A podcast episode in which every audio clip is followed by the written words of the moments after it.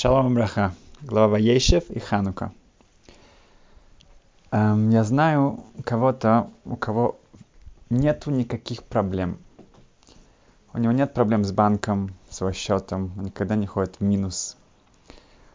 Он на работе нет никаких проблем с коллегами и с эм, карьерой.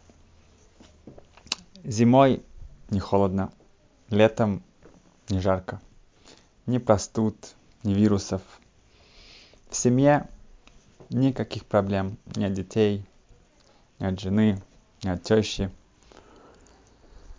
Нет комаров, нет э, э, каких-то аллергий.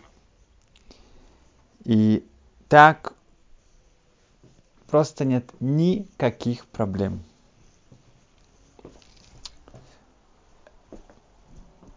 Этот человек?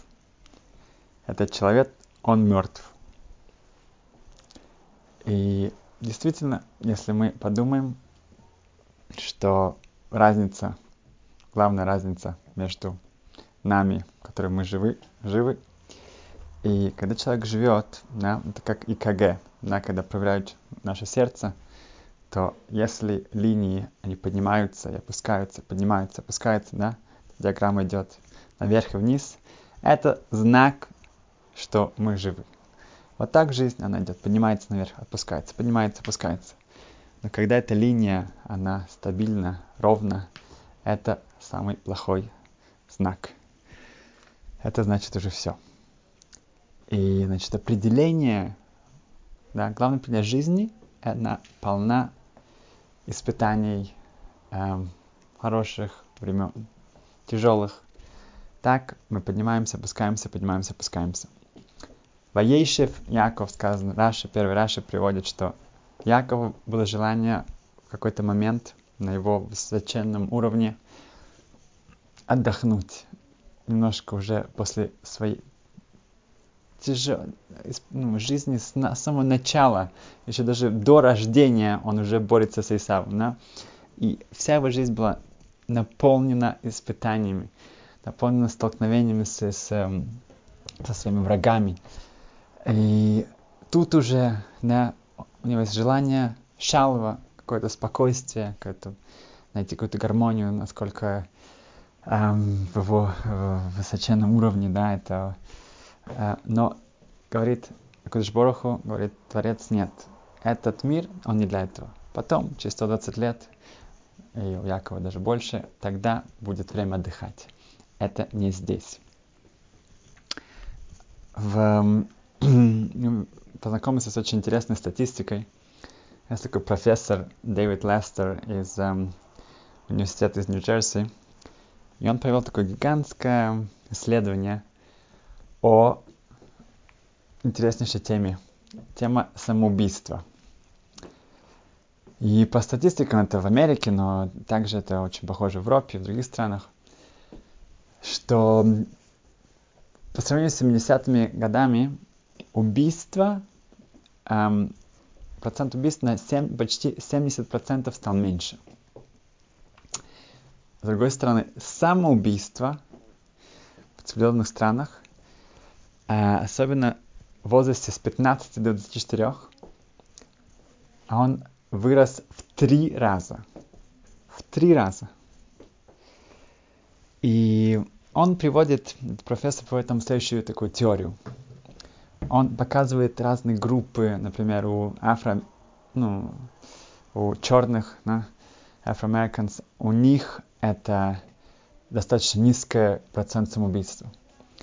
А, есть такая группа людей, которые не могли, например, э, человек, который был, в общем-то, слепым, потом он стал видеть. Там есть достаточно высокий процент самоубийств. И после очень эм, многих исследований он приходит к такому эм, заключению, что если у человека есть кто-то, кого он может обвинить во всех своих э, проблемах, тогда эти люди чаще всего не кончают жизнь самоубийством. А когда у человека он наоборот, у него часто, у него, в общем-то, как-то есть какая-то стабильность э, в каком-то смысле. Э, и с другой стороны, у него нет каких-то четких э, индикаторов, что вот из кого-то можно вот обвинить во всем. Да? Например, как афроамериканцев, они могут, э, у черных они обвиняют белых в своих всех проблемах, или политиков, да, у них как бы есть на кого-то э, такой козел отпущения. Но если у человека все как-то стрелки, все направления, они сходятся на себя самого, это ведет, по его мнению, к заключению, что лучше не продолжать и кончается самоубийством. Эм, другими словами, э, человек не может принять ответственность и как-то взяться за это. Нет. Если он может кого-то обвинить, да, тогда он будет продолжать. Но если он не сможет, тогда нет. Но отсюда выводится тоже что-то более глубокое. В... Очень важно себя и своих детей, э, близких научить следующему принципу, что может быть я не виноват в данной ситуации. Это не за меня. Так, так получилось, я попал в эту ситуацию. А, но это моя ответственность из нее сделать самое лучшее, что я могу. Другими словами, если человек не берет ответственность в свои руки, он, он не, не, говорит, что я буду действовать здесь, я буду активно как-то проявлять эм, усилия из этого сделать самое лучшее, что я могу, если он говорит, нет, нет, это из-за него, из-за нее, из-за этого, из-за сего, у него, он найдет кого обвинить в этом. Возможно, по этой теории он не покончит самоубийством но тоже он ничего не добьется. Мы видим, что если эм, чем отличается, мы видим, что, например, Иуда, да, из, из, из сыновей э, Якова, он именно тот, который берет ответственность в свои руки. Когда что-то с Иосифом случается, он говорит, что я отвечаю за это. Также мы видим, что царь Давид, в отличие от Шауля, он он говорит, что я беру ответственность за то, что происходит. Это царь, это мелах. Это всегда все малахим, все цари будут видны из этого колена. Потому что это меда, это качество, которое показывает, что ты достоин эм, этого титула, этого, этой чести. В, мы видим в компаниях, например, или в шко, например, директор школы какой-то, или мы видим разные высокие должности у людей, и если сравнить по их усилиям, по их времени работы, они делают меньше, чем их подчиненные. У меньше часов, возможно, да. И несмотря на это, у них лучше условия, лучше зарплата. Почему? Потому что ответственность будет на них. Если что-то не так, они отвечают за это. Другими словами, если я беру на себя эту ответственность, я говорю, что это да, это от меня зависит – я не убегаю от этого, наоборот, принимаю на себя, тогда я могу рассчитывать на какой-то эм, прогресс, я могу отчитывать, э, рассчитывать, я, я буду продвигаться, я смогу идти по ступам Иуды и э, до времен царя Давида. В, в, после войны, как известно, что единственная ешива, которая спаслась, практически э, все ученики спаслись, это Ишеват Мир. Э, как это полностью ну, история их э, чудесного спасения э, из, из э, России, из Литвы в Шанхай по железной дороге, которая потом, после этого ее не стало. Она выполнила свою функцию. Эм, но после войны все эти ребята, которые спаслись, они начали узнавать, приходили уже э, известия о полном истреблении всех своих э, близких, всех их семей, они все остались э, практически сиро- сиротами. И их было очень тяжело. В Машгиях, который в тот момент был с ними, Рабхацкал Левенштейн, после этого был Машгиях Ампонович, он обратился к ним со следующим словами. Им нужен был хизук, им нужно было их укрепить. Он сказал, что в Хануку мы обычно знаем, мы знаем о э, этих э, особенно, ну, войнах, сражений Хашманоем, да, Макабеем против греческих э, оккупантов, да, э, армий. Э, также чудо с маслом. Но мы должны понять, что вся эм, история вот этой оккупации э, греческого э, империи, когда она э, завоевывает Израиль, то 52 года это продлевалось, и большинство времени это было активное истребление всего, что как бы отделяло евреев от греков. Это запрет, как мы знаем, шаббата, Рошходыш, всех праздников, бритмила, обрезание. Эм, открылась смертельной казнью. В эм, невеста день своей свадьбы, она должна была провести первую свою ночь с местным губернатором.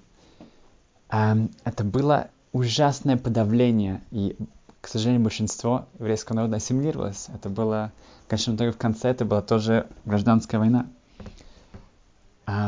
И в тот момент, когда можно было уже смириться, уже это уже годами происходит, и видно, что так надо. В конце трактата Сота говорится о разных эм, проклятиях, э, которые будут преследовать э, в этом мире перед приходом Машеха, э, Мессии.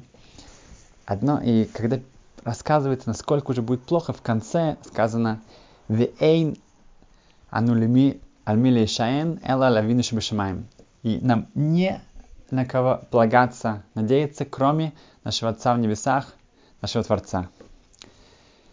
И обычно это учится как, ну да, дойдет до того, что уже просто мы видим, что нет другого выхода.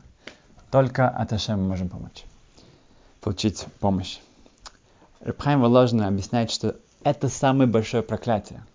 Что люди вместо того, чтобы как-то постараться вот этим плохим влиянием, всему этому злу, который распространяется, как-то противостоять этому, скажут, нет, мы смириться с этим. Ну что делать? Ну, видно, только Аша может что-то сделать. Что я могу сделать? Вот это как бы последний шаг, это уже конец.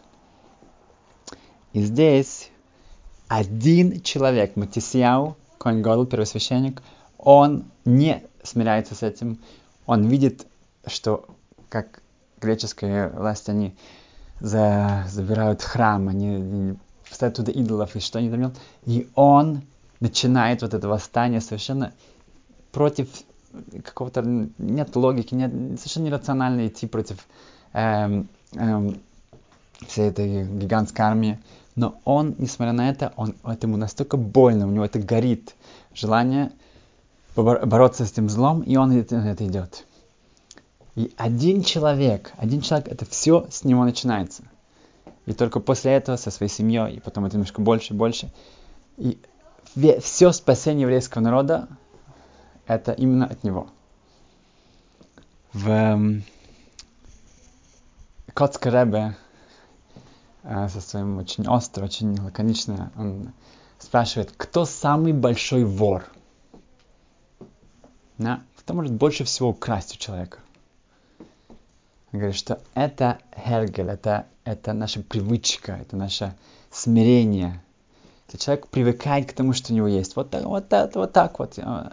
Ну что, такая вот ситуация, да? Ничего не поделаешь. Вместо того, что вот такой, вот, вот, вот такой есть. Это значит, что он, вот это вот смирение, оно украло у него все тот уровень, которого он мог бы достичь. Да? Он мог бы достичь так многого в своей жизни, он мог подняться так настолько выше.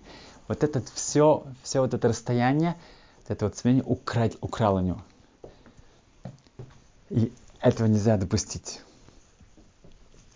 В эм, Раф Таубер, Базриэл Таубер зацал, недавно скончался, я слышал от него, что когда он еще был в, эм, после войны, он спасся с, э, он был в Освенциме своей семьей, и он э, рассказывал, что он был со своим э, учителем, со своим рэбером, Михаил Вайсман, который во время войны спас очень большое количество евреев. И он услышал от него следующие слова. После войны он собрал своих учеников, которые выжили. И он сказал им, что, ребята, я не знаю, когда придет Машиах, я не знаю, не знаю, может это еще будет долгое время. Поэтому нам сейчас нужно начинать строить все, что связано с Торой, все, что было разрушено. И Рабазрил, молодой парень, он, он рассказывает о себе, что когда он услышал эти слова от своего рава, от своего учителя, он, он, он, он, говорит, у него, он начал сомневаться в его авторитете. Он посчитал, что как такое можно говорить? Он говорит, что я выжил войну, я выжил этот Холокост, Шоа только потому, что я, я, я считал, что вот сейчас придет Машех. Я только открывал глаза, я мог вообще встать и выйти э, и, и э, прожить еще один день, потому что я знал, что вот Машех прямо вот, ну, вот сейчас, сейчас будет здесь. И, и, и, и он говорит, и сейчас я тоже, я чувствую, мы сидим на, на чемодане, как бы что. И я слышу, я слышу от него такие слова, что на самом деле нет, не может быть. Это, это, это, это. Он говорит, ну, только потом, потом он понял, насколько это, это, это было э, все его мудрости, что нам нужно действовать, нам нужно брать ответственность в наши руки. И нам нужно ждать, пока, пока что-то все произойдет само по себе. Именно вот человек, который берет на себя ответственность, именно он эм, добивается успеха. В, есть Раф из Буклин Мойши Шайнерман, и он сам эм, один раз кушал в шаббат в эм, у семьи Кухешкович, и вот э, хозяин дома рассказал следующее, что когда он был в молодом возрасте, он учился в Ишиве в Петахтиква, Орис Ройл, то часто ребята эм, ходили, ну, ездили в Бнейбрак, чтобы провести время с Хазаныш. И один раз, когда они были там, им нужно было как можно быстрее вернуться. И по пути они искали какой-то, ну, чтобы кто-то подвез. И они увидели, что какой-то свет наверху, э, какой-то холм, и там кто-то ходил с каким-то фонарем. Они поднялись наверх, э, потому что они думали, что, может быть, кто-то им поможет. И тут они увидели Поновый жираф, Иосиф Шалама Ганеман. Он с лампочкой, с такой, ходил по этой горе, по этому холму, и, и как будто он что-то там изучал. И когда он увидел эту группу ребят, молодых ребят, он сказал, вы видите, что я вижу? Они говорят, что, что, что тут можно увидеть? Просто какая-то гора. Говорят, вы не видите? Они говорят, нет. Он говорит, я расскажу вам, что я вижу. Я вижу тут здание, здание Ишивы, я вижу здание эм, пнемия для ребят, где они будут эм, ночевать. И это здание рассчитано на 650 ребят. 650 ребят. Это надо понять, в, тот, в то время, о котором э, мы сейчас говорим, во всем Израиле было 100 человек, которые учились в Ишиве. 40 в Хевроне, 40 в Оресраль в Петахтиква и 20 в Ицхайм в Иерусалиме. Это там, где мои дети сейчас учатся. Тут Поновый жираф говорит о, о, о месте, где будет 650 ребят изучать Тору. И тут все с этой группой ребят, а, они единогласно как бы решили, что э, Пан Жираф, он, он, он сошел с ума, что как бы было достаточно бы, ну, возможно, он, он потерял всю свою семью, э, свою жену, всех детей, потерял все свои манускрипты, которые он писал, все свои книги, все, всю свою общину. И тут он, он бредит, он говорит о какой-то каких-то ешивах, какие-то баснословные какие-то цифры. Много лет спустя уже Тяжкочин уже э, женился, у него была своя семья, и много-много лет назад э, прошло, он, он был в браке, он решил посмотреть на эту Ишиву, Ишиву Панович. Она выглядела, как сейчас ее тоже можно видеть, потрясающее, красивое здание, с, с дом, целыми домами, цел, цел, целый городок, маленький городок там кампус. И он дошел туда. И так получилось, что он проходил, и он увидел, что Рошишива, Пан Жирах там, там проходил, проходил тоже. И он подошел к нему, и они, он начал немножко ну, разговаривать. И Пан Жирах со своей гениальной памятью, он сразу же у него знал. Um, и в тот момент он говорит, да-да-да, конечно, я помню, мы встретились много назад на это, на, в этом месте, на горе. И он взял его за руку и начал ему показывать все, все эм, в этом Мидрашем, все эти места, где учеба, самую большую большой э, синагогу с этим золотым ковчегом, также пнемия, там, где ребята эм, э, ночуют, там, его Ребетсон уже, его, его вторая жена, она была очень, как бы, аккуратно, чтобы научила всех, что нужно эм, застелить постели, да, чтобы был порядок, это было важно для них. И все показывает им все эти много этажей, эм, интернат, другие места. Эм, и этот, этот м, Хешкович, он, он, он, он, он начинает как-то, ну, неудобно, он говорит, что я, я, к сожалению, у меня нет возможности помочь финансово Ишиве, потому что у него такое чувство, что Панджер показывает ему это, чтобы как-то мотивировать его, чтобы он участвовал в финансировании. И, и ну, нужно знать, что Панджер, он был потрясающий, ну, наверное, самым, самым гениальным также фаундрейзер, ну, чтобы получить фонды для э, всех множества его проектов. Как Рапьяков Камлецкий сказал, что когда отправляли эм, эм, астронавтов на Луну, то был вопрос, там, там ну, исследование шли, есть ли там жизнь или нет. И он сказал, что я знаю, что там нет никакой жизни. А его спросили, как он, откуда он это знает. Это очень просто. Если бы там была какая-то жизнь, то Пани Ужав был бы уже там, собирал бы деньги на Ишиву. И у него действительно был огромнейший талант в этом смысле. Когда он услышал, что этот Хешкович начинает как-то извиняться за то, что у него нет возможности помочь, он говорит, хас вошел, мне, я не хочу ваши деньги. Но я хочу вам показать. Я прекрасно помню, как, как вы недоуменно, как бы, ну, как, ну, для вас это было как-то совершенно такой эм, чушь, как бы, когда я начал рассказывать про, что здесь будет Ишива, э, огромнейшее здание с, э, наполненное э, ребятами, которые будут читать Тору, сотни-сотни. И я с тобой сейчас, я хожу здесь с вами, я хочу показать тебе, что видишь, это действительно так и стало. Хочу тебе показать, что если человек действительно, у него есть эм, цель, у него есть, он берет ответственность, он хочет что-то что достичь, то, что ему помогает. И все то, что казалось совершенно нереальным, эм, видишь сейчас, что это, это даже больше того, что я сам мог себе представить. И это хочу тебе показать.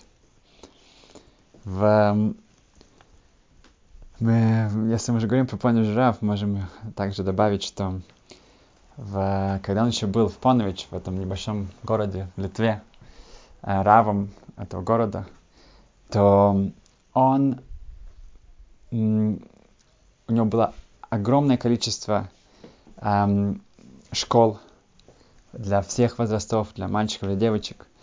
Эм, и они были раскиданы по всему городу. И это было сложно, вот эта логистика всего, как-то организовать. Эм, поэтому он, у него была мечта все это централизовать, сделать такой э, маленький, опять же, кампус, чтобы все было в одном месте, чтобы это было хорошо для ребят, для родителей, для учителей. И да, в тот момент эм, у одной семьи епископа, у которых было очень много, эм, принадлежало им множество земли, участков э, в этом городе, то наследник их, он продавал огромнейший лес прямо эм, граничен с, с этим городом, который бы был бы ну, совершенно ну, очень подходил бы, чтобы построить все там. И хотя цена его действительно объективно, она была 100 тысяч, он готов был продать за 30 тысяч. И когда он услышал об этом Бонжвраф, он сказал, он сразу же сказал, что это наш шанс. И почему он продавал это за 30 тысяч? Потому что он, его условие было, это должно было все наличными. Вся сумма, он должен получить ее наличным. Кто сможет ее дать первым, тот получает этот лес. Um, он отправился с ним, к нему на, перег... на переговоры и объяснил ему, что он не может такую большую сумму как бы, ну, добыть так быстро. И в конце концов он все-таки эм, договорился с ним на следующее. Он даст ему эм, 5 тысяч, которые его эм, личные деньги, которые он получил от своего тестя и тещи на, на свадьбу. Это должно было бы ему хватить для его семьи, для его детей, чуть ли для его внуков. А остальные 25 он ему эм, даст в конце месяца. Если он ему не сможет это дать, тогда эти 5 остаются у него, этот залог, и это будет как, как штраф, как э, то, что он, ну, как бы, э, он э, уже не увидит обратно. Или он платит все 30 в конце месяца, или он теряет эти 5. И его работа, его жена согласилась на это, и он отдает эти деньги и направляется на эм, эм, с целью набрать остальные 25. Сколько бы он ни ездил, сколько бы он ни говорил, все еле-еле он наскреб еще 5, но все ему дали много обещаний и какие-то чеки, которые можно было только получить это ну, гораздо позже. В общем, сколько бы он ни тратил и время шло, осталось в течение пару дней, но у него не было, не хватало еще 20 тысяч. В эм, этот момент уже его э, тесть тещи, родители жены узнали об этом, они устроили скандал, что как-то может быть, что он все, все всех этих, вся эта огромнейшая сумма, она оказалась у, э, у каких-то там католической семьи, вместо того, чтобы для, было для них. И он пришел домой, он, ну, там была э, очень напряженная обстановка, и он решил уйти. И э, завтра ему нужно, на следующий день ему нужна вся эта сумма. Он возвращается домой в час ночи, э, уже наде... ну, думает, что как то эмоции успокоятся. И в этот момент э, он видит, что они, два человека ждут его в салоне, в э, гостиной. Это два самых богатых эм, человека эм, Пановича из, из, этого городка. И они только что сделали шедух, они, эм, э, их э, дочка и сын обручились. Эм, и они договорились, что каждый из них дает 10 тысяч на, на то, что для молодожен, на будущее. И чтобы каждый сдержал свое обещание, они договорились, что эти деньги будут эм, храниться у Рава. Понял Рав говорит, спрашивает их, можно дают ли разрешение ими воспользоваться, если ему не нужны, с условием, что он все это вернет. Они сказали, что они сто процентов ему доверяют, и он может с ними делать, что он хочет. И так на следующий день он идет к этому наследнику епископа, он платит за весь лес 30 тысяч наличными, и он строит этот городок, и у него училось две тысячи еврейских эм, детей э, до Второй мировой войны. Это было процветало, это была целая империя э, Торы, которую он там построил. Так что, что мы должны вспомнить, да, что если у человека нет ни проблем, то это плохой знак. Это значит уже там ему уже совсем он где-то под землей, и там совсем эм, все эм, одна сплошная линия. А наша жизнь, она наполнена ups and downs, идем наверх, вниз, наверх, вниз. Как мы же говорили, как в этой песне Коля Лам Куло Геша Цармионте, что весь мир это очень узкий мост, и Ваикар Лоли Фахат Клал. Главное не бояться, как мы сказали, что надо было бы спеть наоборот, что главное не упасть, что не бояться. Да, это очень узкий мост, и надо как-то себя держать, чтобы мы не упали. Но там сказано «Лоли фахат кла», главное не бояться, а не упасть, потому что мы да упадем. Это мир сделан так, что мы идем Шива и по цадикам, что в семь раз цадик упадет, и он встанет. Значит, что семь раз, да, это сказано в Мишле, эм, Шлома Мелах, царь, царь Соломон, самый мудрый человек, который когда-то либо жил, он говорит, что это именно путь а, к достичь высокий уровень, человек постоянно, 7 раз это, это символ постоянности.